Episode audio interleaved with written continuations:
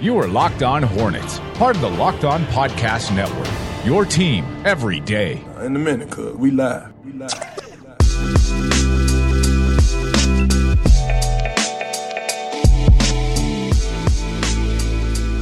I finally did it, Doug. I went full Mike for Mike Francesa today. Finally. Just straight up. Stephen A. Smith, I went full blown Mike Francesa, loud wrong, confident in my take, and really It's about was time. completely wrong as, as, as I possibly could be. Good for you. So again, I, I put this out there. You either die the hero or live long enough to see yourself become the villain. I have become the villain.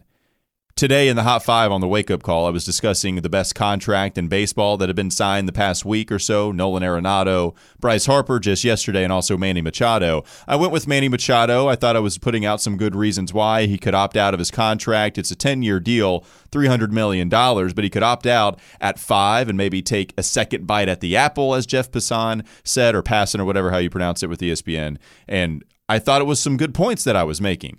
And it turns out I was making all of those points saying that Manny Machado signed that $300 million deal with the Los Angeles Dodgers. It's passing. You got that wrong too. And I'm sorry. And I I even said I said about the Los Angeles Dodgers, it wasn't one of those things where I accidentally said the wrong team name and then I just went into depth about some Padres players, but I actually talked about the players on the Dodgers and I went in depth about the Dodgers having the best TV deal. I went full Mike Francesa, loud wrong, confident in my take. Caller calling in and saying, Hey, Walker, you got this wrong, man. He signed with the San Diego Padres. I know he signed with the Padres. Why did I go in depth about why Machado signed with the LA Dodgers and discussing why that was such a good deal for LA?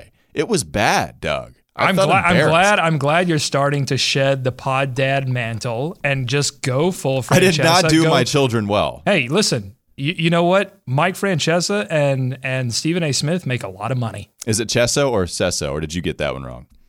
We have problems with pronunciations. M- me and myself. uh, more- Passan. It's, it's Jeff Jeff Passan. I like to put a little spice on it. It's Locked On Hornets presented by the Locked On Podcast Network. It's your team every day. Local experts on the number one daily sports podcast network. Find the show. Find most of the all of the hosts, all of us. Walker Mail on Twitter at Walker Mail. Doug Doug Branson LOH. Nada at Nada the Scribe, and the show handle is at Locked On Hornets. So basically, I've been going by myself for the last couple of days, and Doug is full of takes. We are going to relieve him of takes. He's got them. He's chopped full of them. They've been, building up inside of me. He didn't get a chance to relieve any of the take pressure from the Golden State game. I gotta go. Uh, Houston Rockets game. He has been talking to me before we went into the studio. He's Pull chopped full of them. So let's look about. Let's look at what the Hornets did in the last couple of games. It was a close one to Golden State. Now, I don't know how really close they were ever to beating. And that's what the Warriors present you. They toy with a lot of different teams, and every opposing team is in it. But really, Golden State is able to pull themselves away. Now, that did not happen against Miami with Dwyane Wade hitting the shot of the year. That did not happen with Orlando, coached by Steve Clifford. Orlando was able to take Golden State down. The Hornets were close at home to beating Golden State, and then they separated themselves. Hornets have like three turnovers in the last three minutes or so, and the shot at beating them, it goes out the window. Houston was very winnable as well. There was the last shot that Kemba had, it didn't go in. Now we're discussing Kemba's clutch numbers and how bad they've been in the fourth quarter, game tying potential field goals, game leading potential field goal attempts that he had. He's missed all of them. He goes, well, basically, he goes four of 32 over the last four seasons. And uh, we're discussing all of that. Nick Batum has been very good post All Star break, but l- take a look at just what you've seen, Doug, over the last couple of games. What's the number one thing that you've noticed? Them staying in the game with a couple of really good teams. Yeah, they've been staying in, but they can't get that victory. They can't even accidentally get one of these games, like Orlando beating uh, Golden State. Now they didn't have Kevin Durant, I understand about that, but they still have you know three other Hall of Famers on that team. It's still hard to beat the Warriors even without Kevin Durant. And then Miami, again, they accidentally beat the Golden State Warriors with that prayer that Dwyane Wade threw up. The Hornets can't even get a fadeaway one foot. By the way, with the leg with the one foot fadeaway, his other leg barely lifted up over the three point line for it to count as a three pointer. No, by the Kemba had a clean look. That was a clean look. as clean And- as you're going to get. And It, it was. Absolutely. The Hornets have not beaten a team above 500 since January 17th when they beat the Sacramento Kings. Which feels like a dirty above 500 win team. Yeah, it came after a victory against the Spurs. That makes you feel a little bit better. They got two wins right there back to back uh, against teams above 500. But since then, more than a month has passed since they've beaten a good team. And then, you know, four out of these next six games are against those teams. So there's not much light at the end of the tunnel.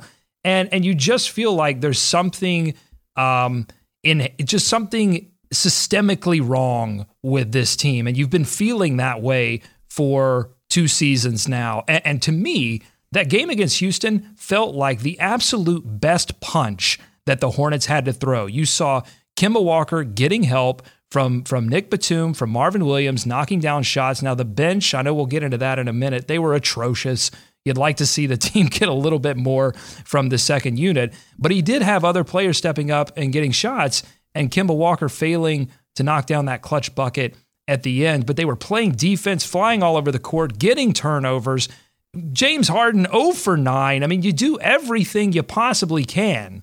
You have a lead late and you can't make it happen. Marvin Williams even gives you that glimmer of hope of maybe luck is on the side when Marvin Williams hits the buzzer beater at the end of the third quarter. Like, is, is that the lucky shot that the Hornets get in order to win this game? And you know they score 19 in the fourth, and Houston ends up winning it. People got to start. Just turn off the TV after the third quarter. You will be a lot. You you will be a lot happier. You will be ignorant of of what this Hornets team actually is. What Ignorance the record is bliss, is. as they say. Yeah, you will. But you will be blissful. You will be happy uh, and because this team is just struggling so mightily in the in the final frame. You see Steph Curry and Kevin Durant combined for 36 points in that Golden State game. If you tell me that they combined for 36, I feel decent about the Hornets' chances at least to stay in it as they did, but also maybe get a victory. Draymond Green, though, goes for 11 assists. DeMarcus has his best offensive game, and you have Klay Thompson have a pretty good game as well. They're able to get that victory. Houston, James Harden, I think he goes 10 of 29, something like that. He does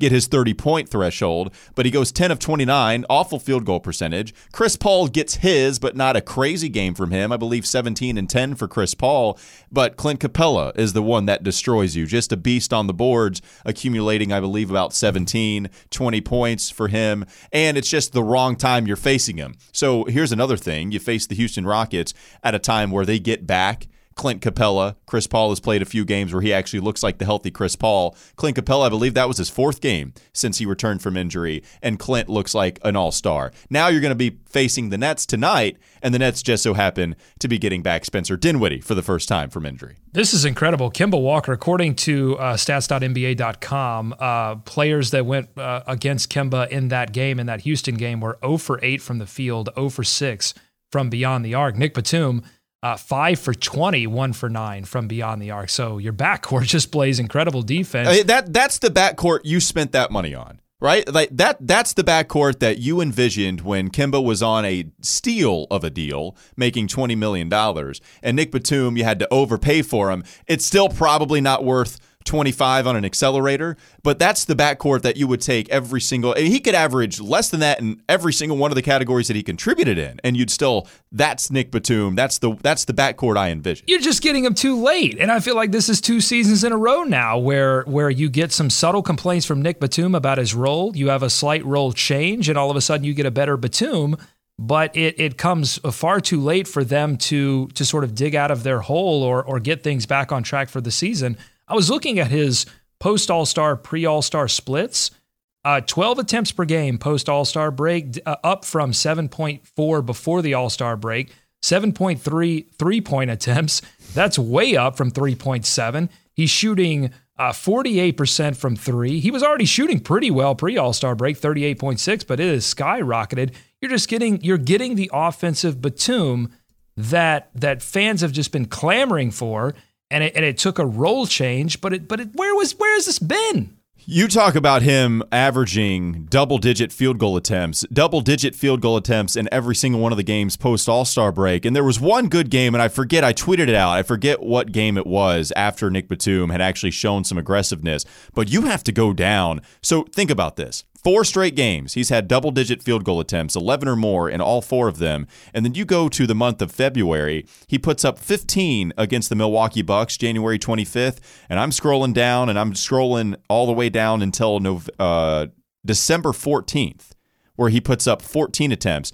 No game in between did he put up at least 10 attempts, and he has in every single game post All Star break. Okay, but why did it take this long? Because I, I look at this situation and I go, okay, he changes roles back to two, and now all of a, all of a sudden he can be a contributor offensively, the kind of contributor contributor that you've always wanted him to be. Um, but it's two seasons now that he's been unhappy with his initial role with the team. He was unhappy with his position last season with Dwight Howard getting a lot of possessions. It seems like Jeremy Lamb was taking a lot of his offensive possessions. And but how do you allow yourself for two seasons in a row as the highest paid player on the team to be disappeared offensively? Jimmy Butler would not allow this to happen. He would not allow himself to be disappeared without voicing some concern. So I, I, put the blame on Nick Batum for this. Well, and yes, uh, Nick Batum deserves some blame. Now, Jimmy Butler is a different, way different, right? I mean, Jimmy Butler has the mentality different of a lot of different NBA wings that are out there. And when we talk about the money side of things, I think it is important to keep in perspective that it's the Hornets that gave Nick Batum the money. Was Nick Batum ever really the Jimmy Butler type of player, right? Like, and I, I understand what you're saying, but also I, I agree with you, though, right? Like, I, I understand what you're saying. Nick Batum should be more aggressive at that money. But also, if he comes out and he says anything at the beginning of the season, I feel like people probably push back on that. Forget forget the money for a second. I don't think that Nick Batum would doubt that he's the second best player on the team. I think if you're the second best player on the team, just the okay, you have to demand what comes with that. And you have a responsibility to your team to produce in a manner in which you are the second best player on the team. And Nick didn't do that. And you're right about the subtle changes. The comment you referenced again was in that Rick Bonnell article that he wrote that Jer- that Nick Batum discussed Jeremy Lamb's role that it was thrown in there right at the end. I mean, it was it was pretty close to the end of that article that Rick Bonnell wrote. It was, and Jeremy Lamb has been a lot more involved in the offense and he's improved, which is fine. But and then we get away from it, right? Thanks. It's, you you come in there with the facts. Thank you. I was I was just all emotion. I was just I was spitting a take in your no, face. that's fine. Please. Thank you for backing me. I, I, I want to basically just put my feet up, put my hand, hands behind my head, resting, and just let you do the show today. Give me all the takes that you've been wanting to spew, being off the air for a couple of days. But you're right, and Nick Batum has been a lot more aggressive and I'm glad at least we're here. But 20 games left to go in the season. Man, uh, you deserve to be angry at Nick Batum. We're coming to you from the Gitomer.com studios in Uptown Charlotte. If you're in sales and need help, visit Gitomer.com today to learn how they can help you do the one thing you want to do, and that's make more sales. We'll come back with more Hornets talk here. It's LOH on the Locked On Podcast Network. This is Locked On Hornets. Charlotte, how strong is an ox? Are we? I think we're overrating the ox. Uh, we are I, not overrating the I ox. need to see. I need to see some medicals on the ox. Yeah, why don't you do the research on that? You put your lab glasses on. You take a look at it. You get. Wonder if there's anything on the internet. It's time for more of the Locked On Hornets podcast.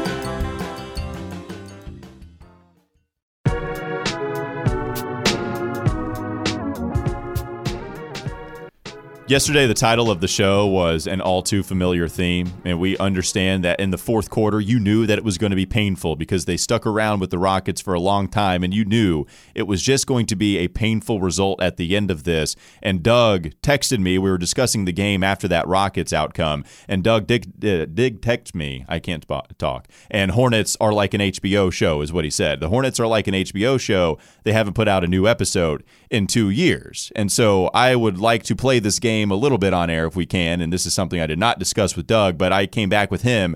They are like the game of groans. I love that. That's a that's a decent title as an HBO show that does relate itself to the Hornets. So if you have any good HBO show titles that relates itself to the Hornets, we'd love to. Hear that crashing. I mean, I, I don't even have to. there you go. Have to pun. That's not. That's not too terribly creative, but it fits perfectly with the actual show. And this feels like this feels like a season slide.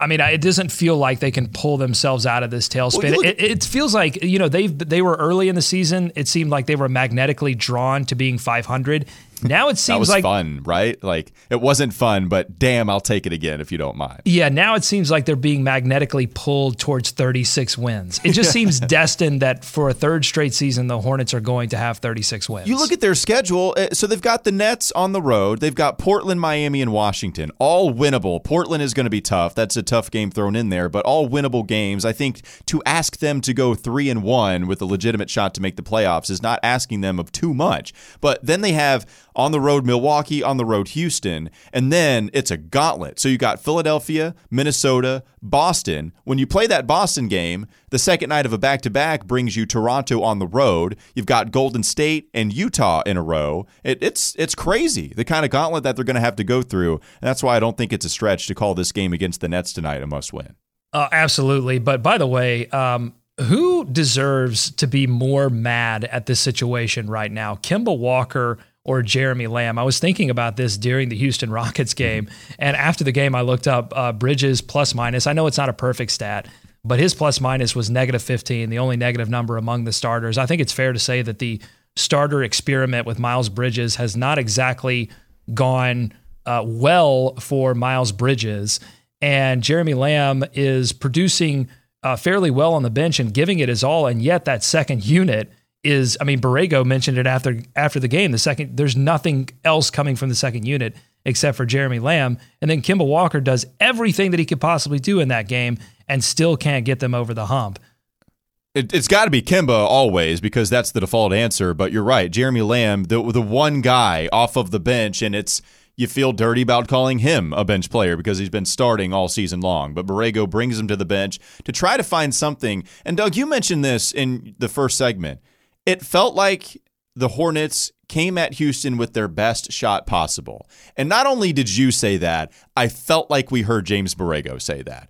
When he comes in in the post-game press conference, he says, I don't know if we could have played better defensively. He does conflict it afterwards and says maybe we could have played better, sure. But defensively, you hold James Harden to being that inefficient. And Nick Batum plays very good on him. Kemba plays excellent defense. It seemed like you could see visually the effort that Kemba was exuding. Oh, out there. totally. He was bumpy. He was up in James Harden's shirt. And and Chris Paul gave Kemba a lot of credit for just how tough it is to guard Kemba Walker. But he got this slight backhanded comment, like for a small guy. Like he was basically like, "Oh, you play well, you know, for someone of his height." You know, Well, I- Chris I Paul loves to make fun of people's height. I, I didn't see that. I did see him discuss that Kemba Walker changes pace as well as anybody in the game, and I hope that Charlotte appreciates it. I probably saw that. I may have made that up. I don't know. Don't You're me just, you're just making things up. That's fine. No, that that's okay. I won't come in with the facts. But you see, Borrego also stumped. Now, here's where it's different a little bit. There are different schemes that he could put. You can certainly question the X's and O's of any coach if you thought highly enough or low enough of what they're actually doing. But you go to the second unit. I feel like moving Jeremy Lamb to the second unit was something that you could do. The only thing that I can think of is implementing Dwayne Bacon, but Dwayne Bacon wasn't exactly efficient on offense, and you've No. seen him get lost on defense at times.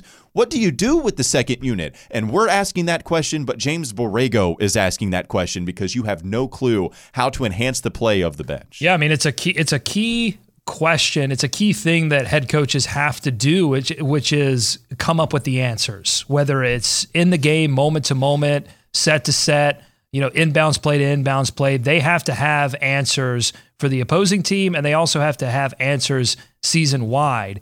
And it it just to me feels like there's a just sort of a lack of answers or a lack of knowing what exactly uh, there is to do about this situation where the Hornets continue again to slide towards 36 wins and missing the playoffs for the third straight season. I don't sense that same level of confidence, at least in knowing what is wrong, that I sensed in in the previous regime.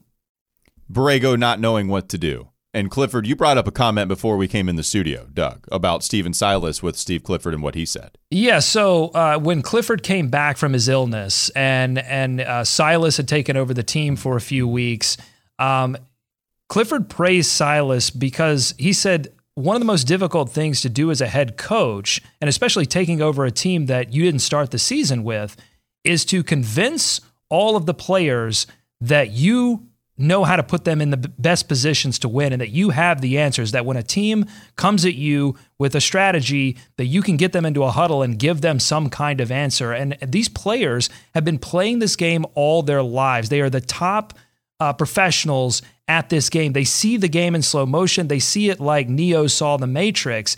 And if you don't have answers for them they're going to sense that very quickly. It's like sensing weakness. Mal- and Malik Monk's unplayable. Uh, play, the way the way that he's played here recently, it's killed the bench because you have no offensive spark. So him being unplayable has killed that second unit. and player development was one of the top things that the team cited when choosing James Borrego to come in here. He was the answer where Steve Clifford could not get these young players in a position to where they could contribute to this team night in and night out. James Borrego was supposed to succeed. And he hasn't. So a lot of this the, point. a lot of the success, uh, um, wins and losses count. So looking at other factors of if you view James Borrego to be a head good head coach or not, wins and losses, as every head coach is measured, but also the player development. Again, you discussed he discussed Malik Monk constantly this offseason and how he's going to get the most out of him. So what you've seen is Malik Monk. I mean, there have been flashes, you know, there have been more sustained flashes this season, but you're right, it's not been the big enough jump that we've wanted to see from Malik. And Miles, how much has he developed over the course of the season? You know, do we have to wait until next year to see what Borrego has been able to do to develop Miles Bridges? And what's really scary, Walker, is that we know that how much discussion there was uh, before this season started about um, getting Malik Monk to be a contributor for this team, how he hadn't been in the past, and how he was going to be this season. So we know how much uh, discussion there was. They know how much they discussed it, and we know how much the team would love to have Malik Monk as a centerpiece for this franchise because he is so exciting. So the fact that he's not, I think, says volumes about where he is in his professional journey. The one thing Hornets fans had to hang on to was the young guys bringing us hope. It was Simba being held out by Michael Jordan saying this is going to be the next king, and that was Malik. That was with the face of Miles on the Cub. And now Instead, he's smacking him in the back of the head because And- he's and- going and- onto the court too early. cor- correct. And now, with that being the only hope that we had to get all out of all of the salary cap space, and Kemba, right? Kemba is Mufasa in all of this. Kemba needs the help, right? So if Kemba is king, if he were to leave, who would be the next king? But also, is there somebody that could play alongside him? Our hope as Hornets fans were that it was going to be Malik Monk, that it is going to be Miles Bridges. So if that eventually doesn't take place, and again, Doug, if we get to 36 wins for the third straight season, peak Hornets apathy, I think, would come down upon us. Yeah, I mean, I can't imagine uh, how Hornets fans could find themselves with less hope than if this than if a majority of this roster returns after a 36 win season. I mean, it would be difficult to envision a scenario where this particular group of guys could somehow, after almost uh, what four or five seasons together as a core, just automatically or just magically figure something out. I can't imagine that that would take place. We've got a, a listener question from Daniel Tapperboy, who is a fan of the show. We appreciate you listening, and we'll answer that question in segment three. And also, Frank does request the buyout. It's getting a little interesting. It is today is the deadline that players who are bought out can actually play for their new team that they'd be able to sign with in the playoffs. And it doesn't seem like that's going to happen. Frank did uh, show up on the plane and fly to Brooklyn along with the Charlotte Hornets, and apparently there's some drama between the two. Shocking as this have developed. So we'll talk about that all next year. LOH. It's the Locked On Podcast Network. You are listening to the Locked On Hornets podcast. And that was also a connection of a connection because the new Carolina Panthers owner, David Tepper, looks like the guy trying to defuse the bomb at the elementary school in Die Hard with a Vengeance, which I thought looked like John Heard, aka Kevin McCallister's dad. AKA Peter McCallister. I never would have got that. It's time for more of the Locked On Hornets podcast.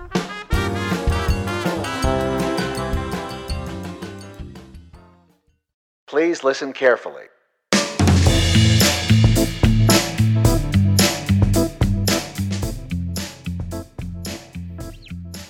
What about from Malik Monk and HBO show The Young Nope? Is that all right? No? All right, we'll move on. Thanks again for joining us here Locked On Hornets podcast. It's the Locked On Podcast Network. Marc Spears of ESPN, here's another young nope of ESPN. He says on Twitter that Hornets forward Frank Kaminsky would like a buyout due to his minimal role, but Charlotte currently is disinterested in giving him one before Friday's deadline to be playoff eligible.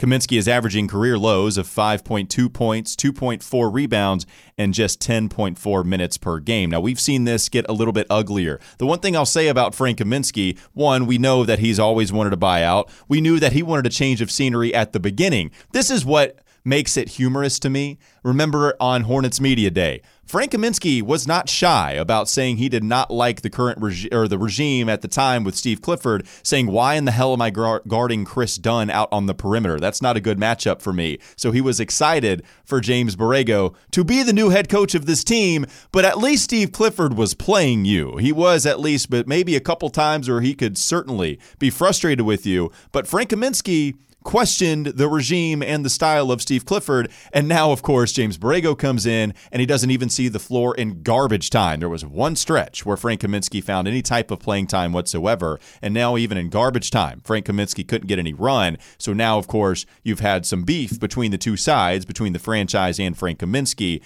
Frank wants a buyout. He wants to go to a different team. Hornets want depth. And also, I don't know if they feel like they owe it to Frank at all for drafting him ninth overall, giving him plenty of opportunity, and Frank just not able to answer the bell. So now here Frank is. One, we don't know if it's going to be, become a buyout or not, but it doesn't look like it. And also, here's the situation you have with an angry player on the roster. Yeah, when Frank says something like that, uh, like he said uh, before the season, Hornets Media Day, yeah. Yeah, it, you know, it, it's a it's an indication that for anyone who's been paying attention to where the league is going, where these big guys are constantly being asked to, you know, switch onto guards and switch every screen, like it's just an indication that he did not understand where the wave of the NBA was going, that he thought that it was regime based, that he thought that it was going to change with the coach. It was a, it was a fallacy from the very beginning. And I don't, you know, Steve Clifford in an alternate universe where Clifford didn't get fired, I don't think Frank Kaminsky has a big role on this team. I think we were we were reaching the end of Steve Clifford's rope. You think it, you think it, you think it came uh, comes to a halt with Steve Clifford still coaching this team? Oh yeah, yeah. I just, I mean, I, I think back to there was a game against Orlando. That that's the one you bring. That's the one. That's yeah, the one you think. I of. mean, to me, that just signaled the beginning of the end of Frank Kaminsky and and uh, his role on this team with Steve Clifford. And uh, I just think it's it's interesting that he would request a buy. Like to be bought out now would signal that a playoff team would want to acquire you, and I don't think that there's that appetite out there at all. Well, and we talked about, we did not talk about the Sean Deveney report. We never mentioned that. But of course, that there were multiple teams that were interested in Frank Kaminsky, but the Hornets actually turned them down. You saw that, right? The Deveney report of the Sporting News discussing that there were multiple teams interested in Frank Kaminsky offering picks, offering young players, but the Hornets just turned them all down. And Hornets Twitter was not buying all of that. I don't I think just- either they should have. It's so weird. It's so weird how this guy has had, you know, just 1,700 picks associated with his name. I just don't. I, his agent has done a phenomenal job as well. job. He's he's got to be the source, right? He's Well got to be the source, and we talked about it with Woj. We can always remember the Woj Frank reference, which I don't know if he ever got in detail about Frank Kaminsky, but it was at the very beginning of this season. Woj was disgusted that Frank wasn't a part of the rotation. Oh well, we'll get to the Frank situation. You know, it's not working out there. Like, what what is what is it with these reporters being on the side? Frank Kaminsky's agent is boys with these guys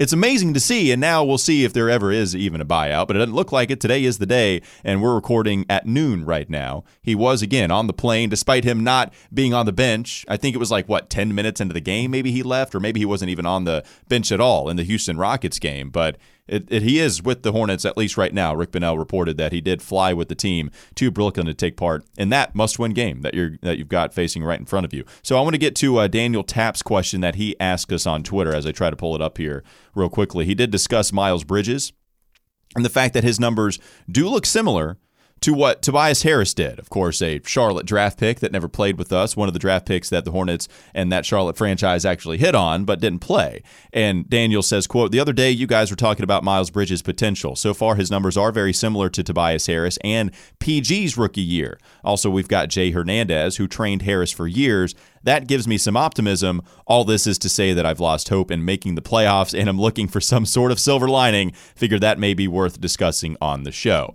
I do like comparing players' numbers just to see, you know, what kind of thing, what what is their precedent for? What is there other players that have done similar things to what our rookies are doing? That's why I looked for Malik Monk cases. You know, they're out there. And you don't have to look crazy hard to find people that have really struggled, been very inefficient first couple of years in the league, especially being only 21 years old and making a big jump in their third.